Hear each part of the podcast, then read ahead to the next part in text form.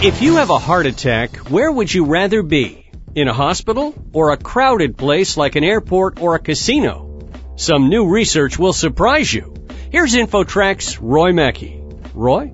Thanks, Chris. Our guest is Dr. Paul Chan of St. Luke's Mid America Heart Institute in Kansas City, Missouri, and he's the co-author of a study that looked at the survival rates of heart attack victims. Dr. Chan, welcome to InfoTrack. Thank you very much for having me. Now, your study had some pretty surprising results, so let's just begin with the highlights of what you found. One of the things we were interested in looking at is we know a lot about cardiac arrests when patients have it outside the hospital, either in public spaces or at home, but we know very little as to what goes on in hospitals with in-hospital cardiac arrests. We also know that the American Heart Association has recommended that patients with cardiac arrests while they're in the hospital should get their shocks within two minutes. What we found was that among nearly 7,000 patients with cardiac arrests in the hospital setting, that about 30% of patients received their life-saving shocks beyond the recommended two-minute time frame. And those patients that received a delayed shock, that is beyond two minutes, that the chances of surviving to hospital discharge was one half those who received it promptly within two minutes. Wow. And how does that compare in terms of how they're treated in a hospital as opposed to a public place? The patients who are in the hospital setting are very different from patients who have cardiac arrests in the airport, for example, or at home. The majority of patients who have cardiac arrests in public spaces or at home are due primarily to heart attacks.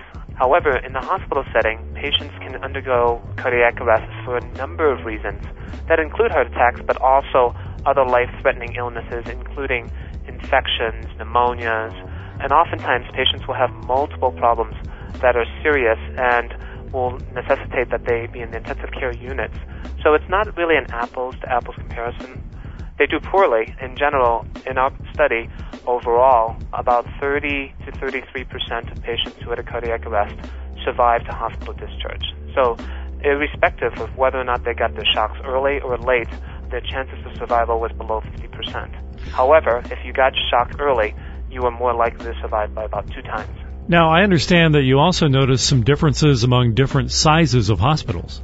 Some of the characteristics that were associated with a delayed shock was having a cardiac arrest in a small hospital, that is a hospital with fewer than 250 beds, having a cardiac arrest in the middle of the night when there are probably fewer doctors and personnel in the hospital to administer the shocks, and having a cardiac arrest in a hospital unit which was not monitored, meaning that the patient's heart rate was not continuously monitored for 24 hours a day. So, in general, what are the underlying problems here that cardiac arrest victims are not being shocked fast enough in hospitals?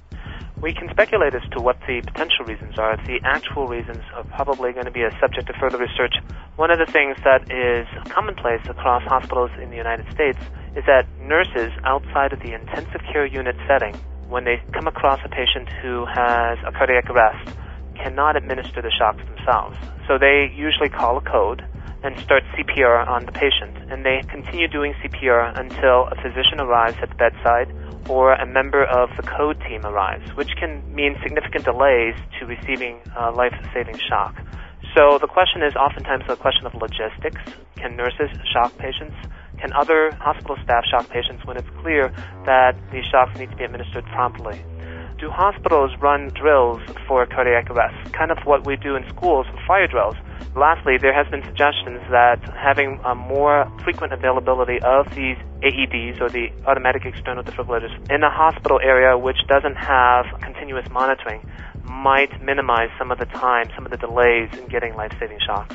I have to say, from a consumer or patient standpoint, this is really disconcerting because number one, consumers can't tell if their individual hospital is up to standards or doing a good job. And number two, there is no statewide or national system to force improvements. This is basically on a hospital by hospital basis, isn't it? Well, that's a very good question. If national organizations and if Medicare, which is one of the reimbursement agencies, makes clear that this is going to be viewed as a quality metric for hospital performance, then hospitals will be compelled to make the necessary changes to ensure that quality is delivered all the time to all patients.